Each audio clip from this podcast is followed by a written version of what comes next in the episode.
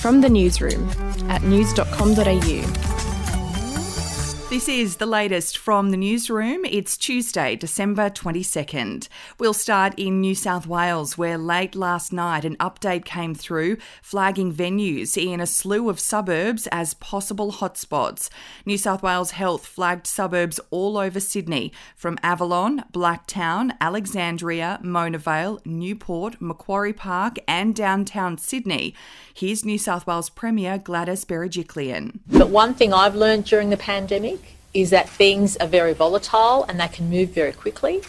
And I wouldn't want to really uh, put at risk the wonderful progress we've made by a knee jerk reaction today. We really need to monitor hour by hour what's happening. We need to monitor and make a final call on Wednesday as to what Christmas and the next few days will look like. And I appreciate people have plans in place. I mean, my family's no different to anybody else's. We're all, I think we all empathise with each other. We all are desperate to have uh, a Christmas that we hope we will.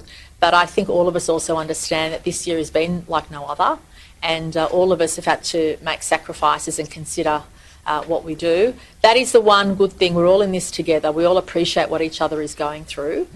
For live rolling updates throughout the day, go to news.com.au or download the news.com.au app from your app store.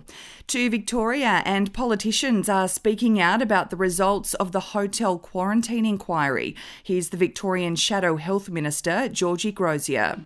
I just think it's so disappointing for all those family members of the 801 Victorians who lost their lives in this second wave due to COVID that there were no answers to the very basic of questions. Um, who set up the private, who made the decision on the private security. So they've had months, there's been 70,000 documents and we are still none the wiser as to who made that decision. Speaking about the findings, Victorian Premier Daniel Andrews said he would expect his former Health Minister Jenny Mikakos and her Departmental Secretary Melissa Peake to resign if they were still in their roles today. Overseas and EU officials are in discussions about a new, more infectious COVID 19 variant in the UK. Canada and India have recently joined countries from Europe in blocking flights from the UK, and train services in and out of the UK have been suspended. The new variant of COVID 19 is reportedly 70% more transmissible, but there's no information to suggest suggest it reacts differently to vaccines.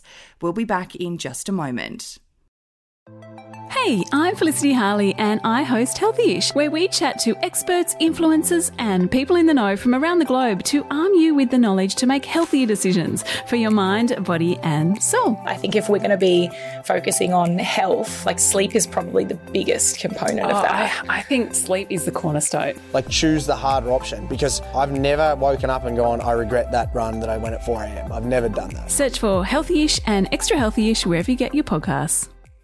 We'll finish in entertainment news, and Miley Cyrus has suggested a three way with celebrity couple Camila Cabello and Shawn Mendes after the pair sang her popular song The Climb. It all kicked off after Camila and Shawn shared a clip of themselves teaming up to sing the tune on Mendes' TikTok. How cute is this? I gotta keep trying. Gotta keep my head